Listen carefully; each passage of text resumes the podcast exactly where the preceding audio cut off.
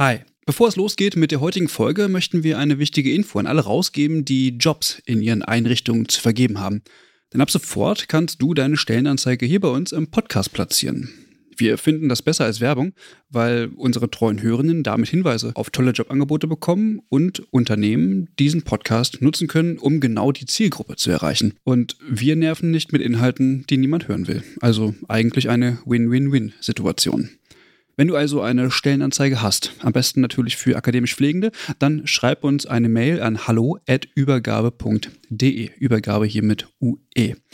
Wir veröffentlichen dann die Anzeige hier mit den relevanten Infos. Wir freuen uns auf deine Mail und wünschen viel Spaß mit der heutigen Folge.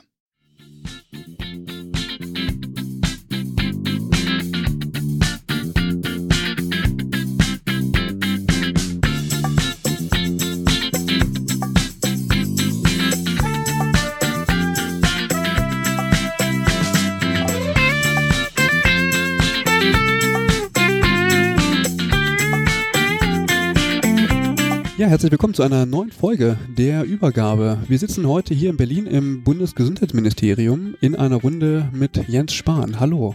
Hallo, herzlich willkommen bei uns. Ja, vielen Dank ähm, für die Einladung und dass Sie sich für ein paar Fragen zur Verfügung stellen.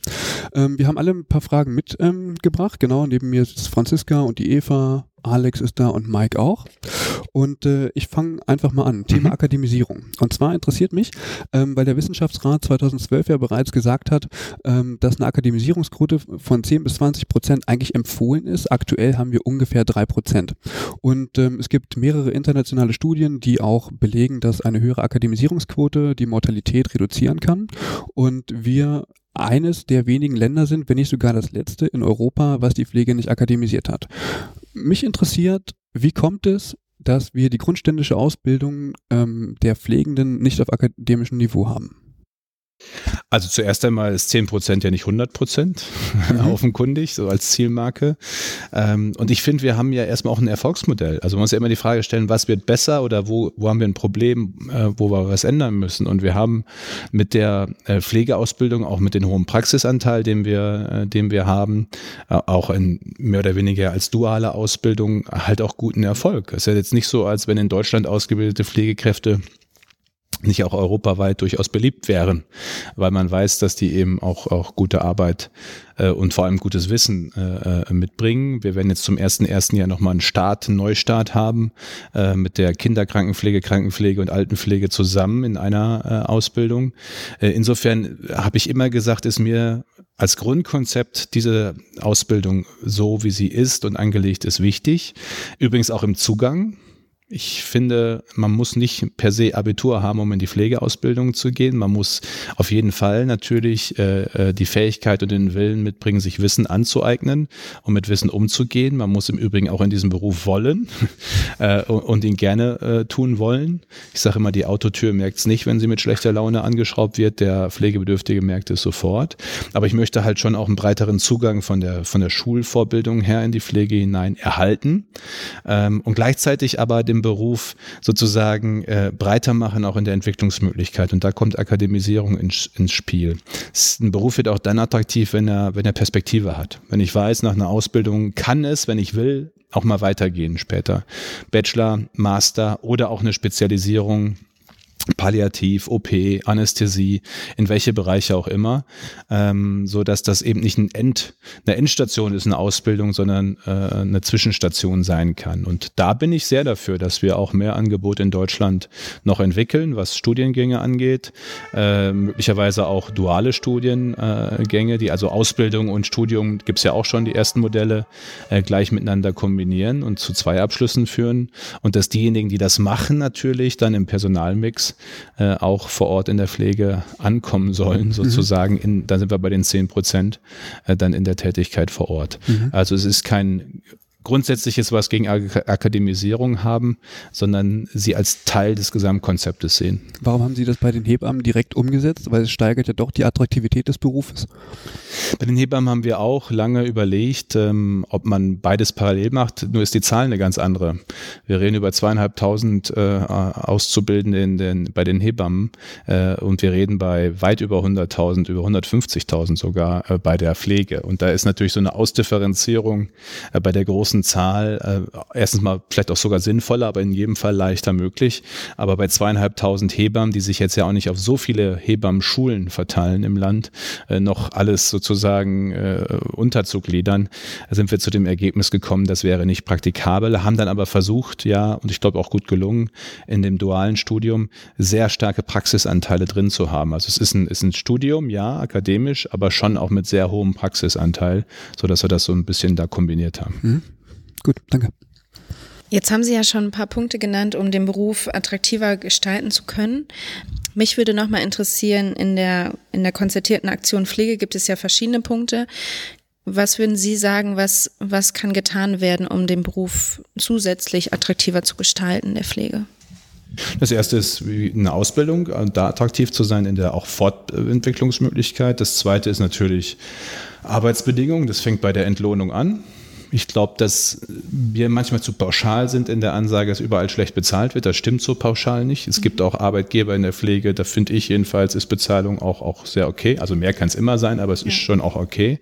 Aber es ist zu oft nicht okay. Und da reden wir ja über äh, eine Mindestentlohnung auch, äh, die wir ge gesetzlich zumindest mal grundlegen äh, wollen. Arbeitsbedingungen, Personalbemessung. Wie viele Kolleginnen und Kollegen habe ich bestimmt ja auch darüber, wie stressig es wird, wie viel Zeit habe ich für das Eigentliche. Das ist ja ein, ein Faktor, an dem wir arbeiten in den Krankenhäusern, zum Beispiel über Personalmindestbesetzung, Personaluntergrenzen, aber jetzt auch Pflegebemessung, äh, Personalbemessung in, den, in der Altenpflege, wo wir jetzt ja auch ein Gutachten erwarten äh, in den nächsten Wochen, äh, wo auch nochmal der Mix Hilfs- und Fachkräfte ja auch nochmal ganz ja. spannend wird in der, in der Diskussion. Entbürokratisierung, ähm, Digitalisierung, also auch dort, da setze ich schon stark drauf, übrigens auch bei den Ärzten und anderen Gesundheitsberufen, dass wir übers Digitale auch nochmal viel an Papierkrams wegkriegen, der es nicht attraktiver macht, äh, äh, bis hin zur Frage Image und Ansehen. Und das ist ein Teil, den kann ich auch nicht aus Berlin heraus und schon gar nicht als Vorturner machen. Äh, wenn die, die Pflege selbst ihren Beruf und ihr Tun nur als Notstand beschreibt, äh, da, da kann ich als Minister nicht irgendwie gegen ein positives Image mhm. äh, rausarbeiten, sondern zusammen die Balance zu schaffen, über die Probleme zu reden, die es gibt und auch große Probleme äh, und zu oft auch Situationen im Alltag, die eben nicht Freude machen ähm, sondern Frust, aber gleichzeitig auch zu beschreiben, was Pflege eben auch ist und warum viele mir bis heute auch nach 30, 40 Jahren Berufserfahrung beschreiben können, warum sie diesen Beruf trotzdem wieder wählen will, ja. trotz allem, weil er ihnen eben so viel gibt. Auch der Teil muss beschrieben werden. Da geht es nicht um Geld, da geht es nicht um, um, um, um irgendein Gesetz, sondern da geht es ja um Wahrnehmung des Berufsstandes von sich selbst. Mhm und die Wahrnehmung, wie sie sich auch vermittelt in die Gesellschaft. Und auch da, glaube ich, können wir gemeinsam noch viel tun. Okay. Oh, ich wollte nur kurz noch daran mhm. anschließen. Ähm, glauben Sie, dass eine Neuordnung der Tätigkeiten vielleicht auch im Gesundheitsbereich dazu führen kann, dass der Beruf attraktiver erscheint, der Pflege? Klar ist das äh, auch eine äh, Facette. Das ist ja ein Thema, das wir auch mit anderen Ländern haben, wenn Fachkräfte zu uns kommen. Ist ja immer die Frage, äh, ne, die Frage, ich durfte vielleicht in meinem Heimatland, im Ursprungsland auch mehr, als es in Deutschland dann möglich ist, in manchem Krankenhaus, ähm, bis hin zu der Situation, die mir immer mal wieder beschrieben wird, dass in manchen Ländern wie selbstverständlich die Familie die Grundpflege macht, äh, auch im Krankenhaus und eine Pflegekraft sich gar nicht mit sowas beschäftigt, auch im Krankenhaus nicht. Äh, das ist kulturell äh, zum Teil eben anders gewachsen. Bei uns äh, ist es so, wie es ist. Ähm, aber jetzt nochmal die Frage von Kompetenzen. Natürlich macht das einen Beruf auch attraktiv. Und wir haben ja ein Beispiel sehr konkret auch in der konstatierten Aktion äh, aufgegriffen. Jetzt nur mal als Beispiel. Äh, Hilfsmittelverschreibung. Äh, wenn der Hausarzt sowieso in aller Regel bei der Pflegekraft nachfragt, was er denn jetzt verschreiben soll, äh, dann kann er auch gleich die Pflegekraft verschreiben ähm, und, und diese Kompetenz dann sozusagen äh, auch haben äh, und, und ein Stück Verantwortung dann auch stärker übernehmen. Und das ist jetzt ein sehr konkretes, vielleicht auch erstmal kleines Beispiel, aber es ist ein Beispiel dafür, wo es viele Bereiche gibt, äh, wo man äh, je, ohne gleich diese große Frage, was ist Heilkunde und wo ist der Arztvorbehalt und alles, das sind ja Fragen, die man sozusagen auf einem, auf einem kleineren Level, aber mit mindestens genauso viel Auswirkungen eben auch regeln kann. Und das wollen wir jetzt in der die konzertierte Aktion Diskussion ist ja nicht zu Ende, sondern sie ist ja jetzt in der Umsetzungsphase und da wollen wir mhm. mehr Themen von identifizieren. Ähm, sie haben es jetzt gerade schon angesprochen und ähm, ja, wir sehen das nicht nur in der direkten Pflege, sondern auch gerade in den sozialen Medien, dass Sie in andere Länder reisen, um dort für die Pflege ähm, hier in Deutschland zu werben, also wie die Philippinen, äh, der Kosovo oder auch Mexiko. Ich würde gerne wissen, was das in Ihren Augen bedeutet, ähm, dass, also, dass wir Menschen aus anderen Ländern ähm, aktiv holen, damit sie hier arbeiten und was das vielleicht auch für Spuren in den Ländern dort hinterlässt. Das ist äh, ein wichtiger Punkt in vielerlei Hinsicht. Erstens, ich kriege ja öfter den Vorwurf, der will doch jetzt nur die Billigkräfte holen, damit er in Deutschland nichts verbessern muss. Ähm, das ist schon lange nicht mehr so, dass man irgendwie sagen kann, alle wollen nach Deutschland, egal wie die Arbeitsbedingungen sind. Mhm. Also wir kriegen Fachkräfte aus dem Ausland nur zu uns nach Deutschland, wenn die Arbeitsbedingungen und auch die Bezahlung stimmen, mhm. weil sie eben im Wettbewerb mit Frankreich, Niederlande, Großbritannien, USA, also das muss schon passen. Zweiter Teil ist, wo mir dann immer sagen, bilde doch mehr hier aus, dann brauchst du keine aus dem Ausland. Mhm. Die Jungs und Mädels, die vor 18 Jahren nicht geboren wurden, die können wir heute nicht ausbilden. Mhm. Also wenn man einfach mal schaut, die, die Schulabgangsjahrgänge, die sind halt nur noch so 700.000, 800.000 pro Jahr. Das waren mal 1,4 Millionen. Also wir haben schon viel weniger Potenzial und das Handwerk sucht, die Industrie, die Bundeswehr, die Polizei, äh, überall ist Bedarf. Und wir haben schon Rekordausbildungszahlen. Ich glaube, viel mehr geht auch nicht mehr. Also mhm. gerne mehr, aber mhm. es kommen halt an Grenzen. Also brauchen wir Fachkräfte aus dem Ausland. Dann ist die nächste Frage, woher?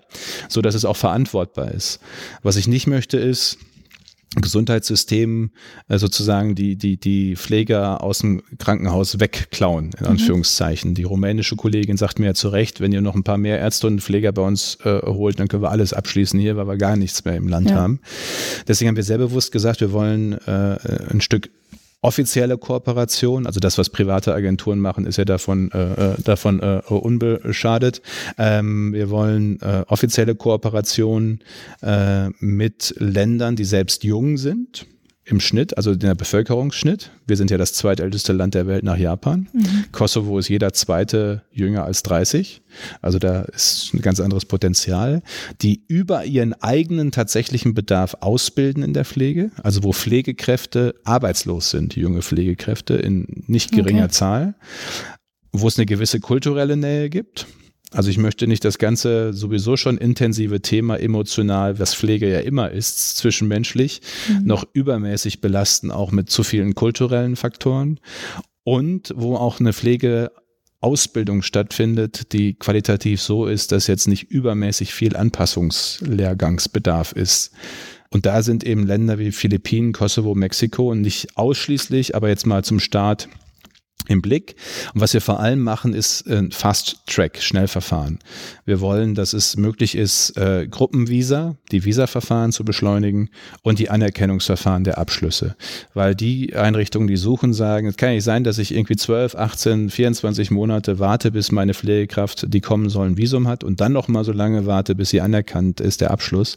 Äh, und das wollen wir beschleunigen. Und da sind wir auch sehr konkret in der Umsetzung mit den Botschaften in diesen drei Ländern und ein, zwei Bundesländern, die ja die Anerkennung machen müssen. Und wenn wir das mal aufgesetzt haben, dieses Schnellverfahren, dann können wir das auch ausdehnen auf andere Länder. Äh, weil ich tippe, es gibt einige hundert, wenn nicht einige tausend Pflegekräfte weltweit, die nach Deutschland wollen und die auf, gerade auf dem Visum warten. Mhm. Äh, und da ist zumindest zu beschleunigen, äh, wäre mir wichtig. Mir ist eins wichtig, es muss zum Mehrwert für Deutschland, fürs Herkunftsland und für die Pflegekraft sein. Also Triple Win gibt's ja auch als Projekt dazu, äh, dass, dass alle was davon haben und wir nicht so in einen, wir klauen uns gegenseitig die Fachkräfte kommen. Okay, danke. Mm, dazu ähm, habe ich ganz kurz eine Nachfrage. Ähm, wir hatten das ja schon mal mit den Spaniern, die ja dann ähm, häufig auch wieder weggegangen sind, weil einfach ähm, die eine andere Ausbildung hatten und gesagt haben, also das Niveau passt mir hier nicht so gut und äh, ich gehe wieder zurück. Ähm, wie versuchen Sie diesen Effekt ähm, nachhaltig irgendwie zu verhindern? Was wir wollen, wir, wir werben ja nicht selbst an sozusagen als Bundesministerium, sondern was wir wollen ist äh, Agenturen und das sind jetzt nicht nur private, auch Kolping und andere sind da ja durchaus unterwegs zertifizieren und schauen, wer bietet gute Qualität. Und dazu gehört auch, wer sagt denen, äh, die da möglicherweise kommen, vorher, was sie hier erwartet. Also es gibt ja einige, die versprechen das Blaue vom Himmel und dann kommen die hier an in Deutschland und werden auch nicht mal vernünftig begleitet und stehen dann irgendwie ein Stück im Regen. Haben zwar ihren Job vielleicht, aber sonst kümmert sich keiner um irgendwas. Ähm, und wir möchten gerne, dass dieses Schnellverfahren, das ich gerade erwähnt habe, nur Agenturen bekommen, wo wir wissen, die kümmern sich von ganz am Anfang bis durchaus auch weiter am Ende, auch Monate später im Zweifel noch in der Nachbetreuung, äh, um diejenigen, die da kommen. Äh, und, und bereiten sie auch vor in der Frage, was erwartet euch hier eigentlich? Klar, Real Life ist dann das echte Leben immer noch mal anders als das, aber zumindest mal echtes Erwartungsmanagement zu machen, auch in der Frage, wie ist es denn im Krankenhaus? Und ich habe ja schon beschrieben, auch in der Frage, was man darf und wie die Abläufe sind, ist deutsches Krankenhaus halt immer anders. Ja als eben ein Krankenhaus woanders. Das mhm. hat, weil so ein Krankenhaus ist immer auch ein Ausdruck, glaube ich, ähm, von, von Kultur und Gesellschaft. Äh, und das ist in jedem Land dann halt nochmal ein Stück anders. Mhm. Aber wenn Sie fragen, wie wir es sicherstellen, 100 Prozent geht nicht, aber wir wollen zumindest sicherstellen, dass da Agenturen fair mit allen umgehen. Mhm. Okay. Ähm, Sie hatten vorher einmal das Thema angesprochen, ähm, die Pflegepersonaluntergrenzenverordnung, ähm, dass die eingeführt ähm, wurden und ähm, in dem Zusammenhang würde mich interessieren, ähm, gibt es neue Erkenntnisse zu einem ähm, Pflegepersonalbemessungsinstrument, ähm, beziehungsweise wie wären die Entwicklungen, die künftigen Entwicklungen? Das sind zwei Facetten. Das eine ist Krankenhaus. Ähm, wo ich erstmal jetzt den Schritt per Pflegepersonal untergrenzen als ja Mindestgrenzen, wo es ja auch um Patientensicherheit geht, äh, wo wir Studien haben, die sagen, wenn in der Kardiologie zum Beispiel bestimmte Pflege, Mindestbesetzung nicht da ist, Sterblichkeit enorm steigt, äh, äh, wo wir dieses Instrument ja jetzt schon mal als etwas erleben, das gar nicht so einfach ist im Alltag bei einem Arbeitsmarkt, der leergefegt ist. Ich habe jetzt vor einer Woche etwa die neue Pflegepersonaluntergrenzenverordnung für 2020 unterschrieben. Ähm, und ich weiß jetzt schon, dass eben für bestimmte Stationen, die wir jetzt zusätzlich mit reinnehmen, in bestimmten Krankenhäusern, das heißen wird, sie werden ein paar Betten nicht mehr belegen können. Zumindest mal, solange sie nicht zusätzlich Personal finden.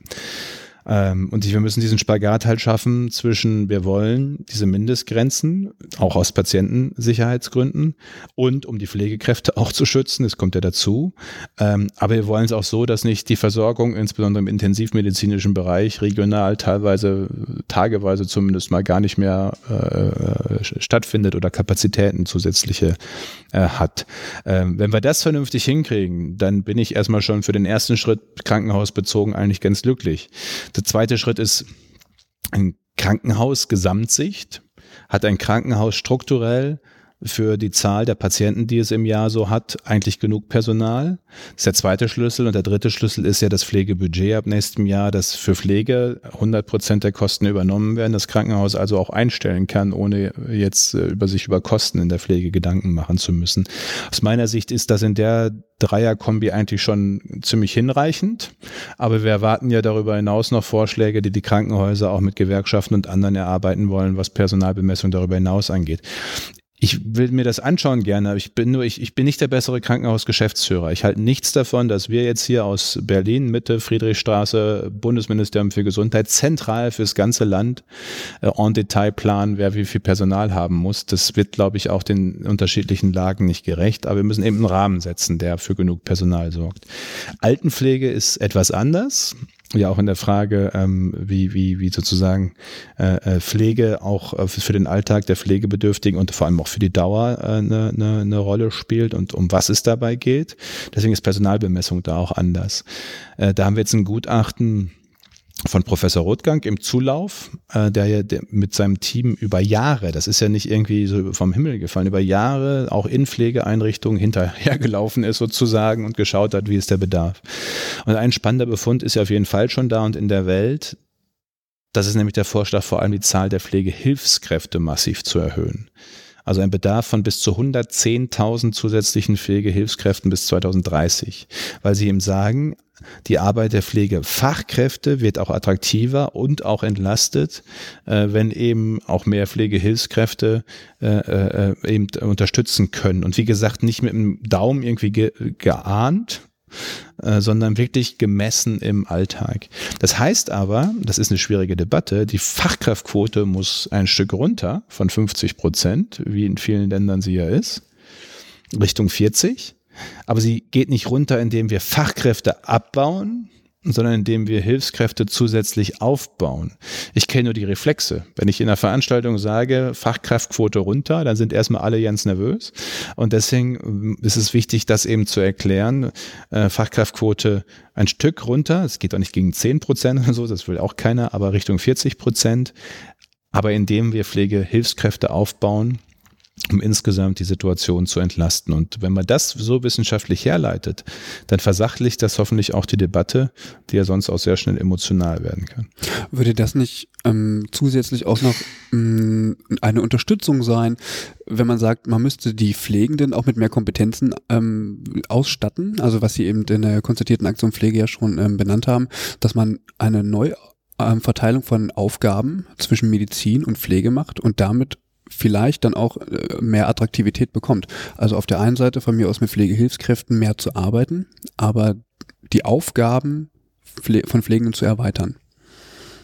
Also ich wage mal die These, die man mir also mal widerlegen müsste, dass das, was rechtlich heute schon möglich wäre, an besserer Aufgabenverteilung zwischen Ärzten und Pflegekräften, etwa in einem durchschnittlichen Krankenhaus in Deutschland, dass das noch nicht ausgeschöpft ist. Also dass theoretisch jedenfalls und auch rechtlich vor allem, es geht ja auch um Haftungsrecht, Berufsrecht und vieles andere mehr, dass es eigentlich möglich wäre, dass auch viel mehr Aufgaben von Pflegekräften mindestens mal in Delegation aber auch in eigener Verantwortung übernommen werden könnten, wenn man die Arbeitsabläufe und die, die, die Arbeit einfach in dem Krankenhaus so organisiert. Das sind halt auch gewachsene Strukturen, wo jetzt keiner sowas verändern will, oh, weil es gleich Streit bringt, vor allem ja dann mit der Ärzteschaft im Zweifel.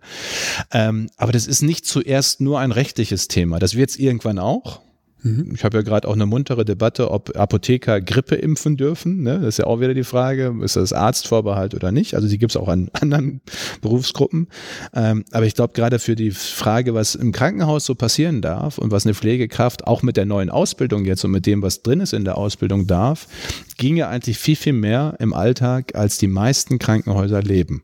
Und das ist dann auch eine Frage von Kultur in den Häusern. Definitiv. Nur, Sie haben gerade von Delegation gesprochen.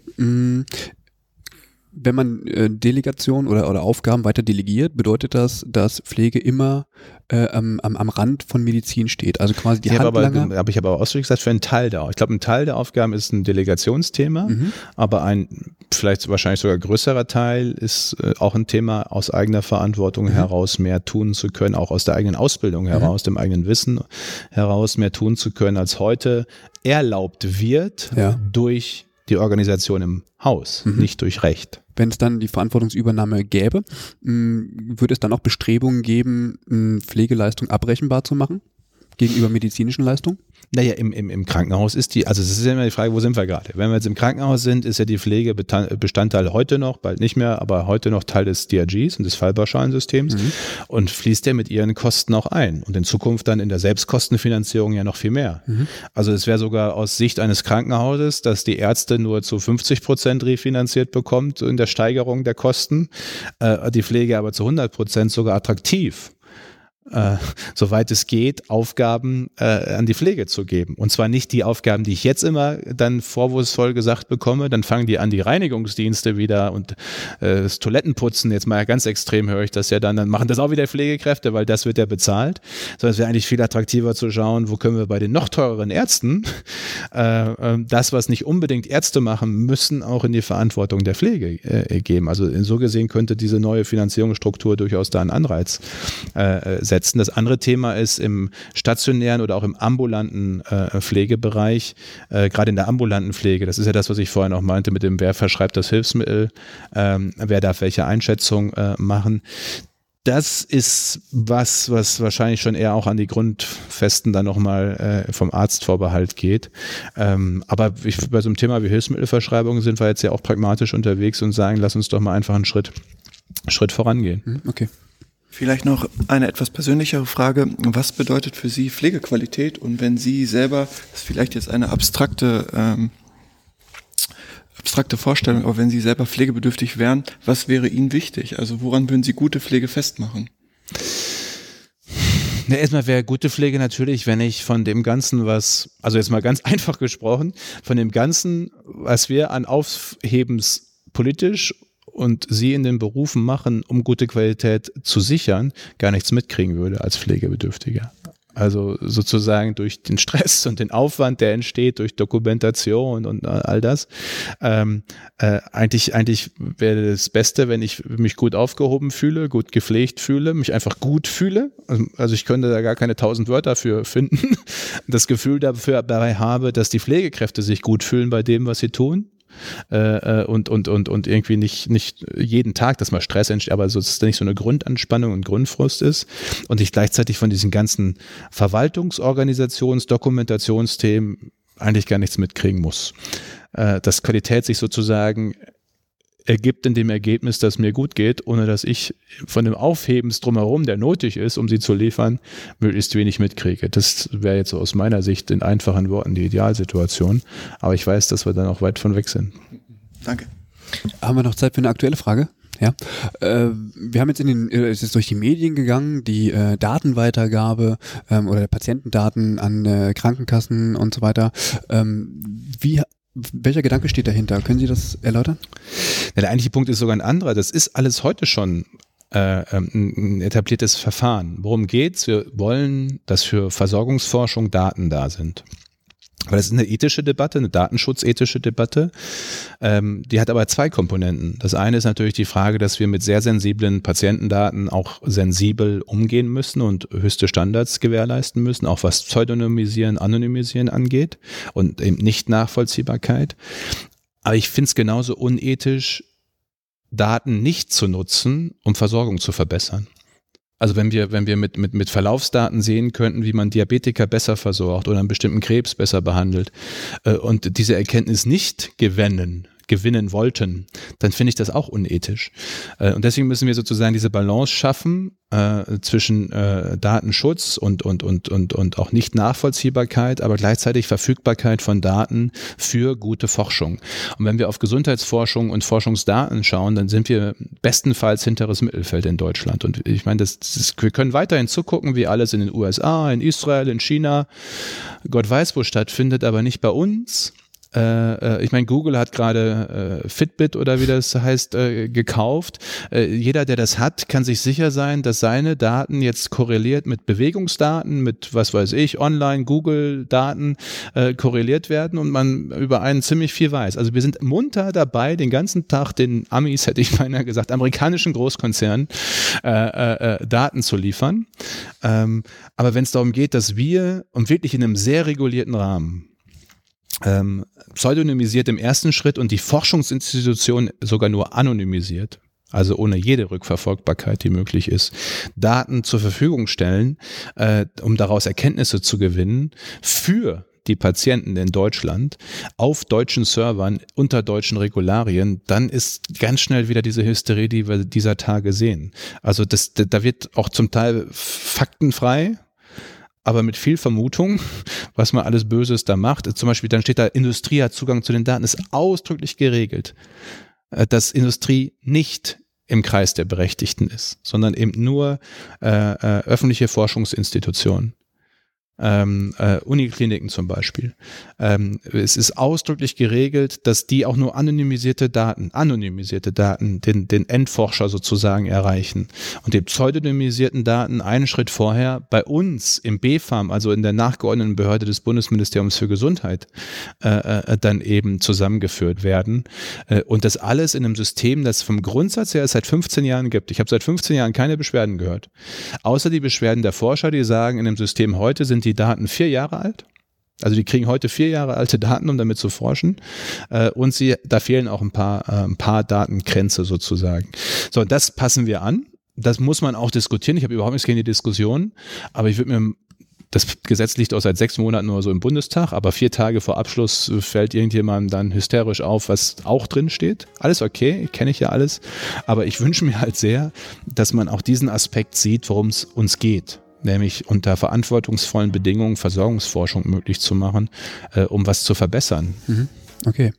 Ja, ähm, da kam das Zeichen. Wir müssen aufhören. Vielen Dank, Herr Spahn. Danke Ihnen für die Reise hier nach Dank. Berlin. Es hat ähm, sehr Spaß gemacht. Genau. Schönen Gruß an alle Hörer. Genau, ja, schöne Grüße, genau. Ähm, genau, und äh, wir verabschieden uns von euch. Bis dann. Ciao. Tschüss. Ja, das war die Folge mit Jens Spahn, dem aktuellen Bundesgesundheitsminister. Wir hoffen, es hat euch viel Spaß gemacht und freuen uns über konstruktive und tolle Kommentare bei uns auf der Homepage. Die könnt ihr hinterlassen, indem ihr auf www.übergabe-podcast.de klickt und dort auf die Folge und dann seid ihr auch schon unten in den Kommentaren und dort könnt ihr euch verewigen. Wir äh, werden das Ganze natürlich äh, beantworten und freuen uns, wenn eine lebhafte Diskussion äh, zustande kommt mit konstruktiven Kommentaren. Das ist uns ganz besonders wichtig.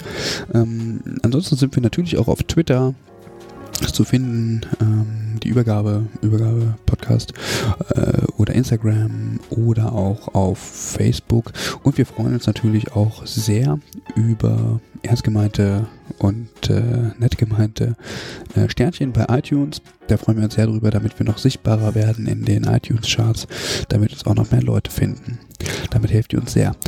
Ähm, an dieser Stelle wollen wir uns auch nochmal bedanken an äh, die ganz vielen Spenden, die uns erreichen und freuen uns natürlich über jeden Cent, der uns erreicht. Ähm, auch das könnt ihr bei uns auf der Homepage machen. Ähm, wir freuen uns da sehr.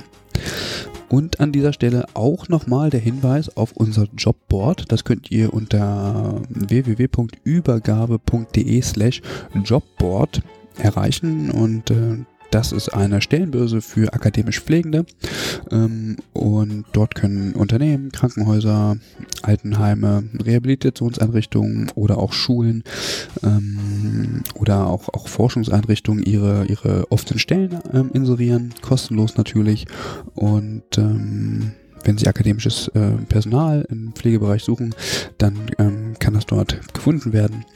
Äh, gleichzeitig können sich auch alle Hörenden dort registrieren, um sich dort finden zu lassen, können dort ein Profil ausfüllen und wir freuen uns, ähm, wenn das auf jeden Fall mehr belebt wird. Ja, damit bleibt nichts anderes übrig, als uns zu verabschieden. Wir freuen uns, ähm, wie gesagt, auf jede Menge Resonanz und ähm, verbleiben auf ein kleines Hallo und ähm, bis bald.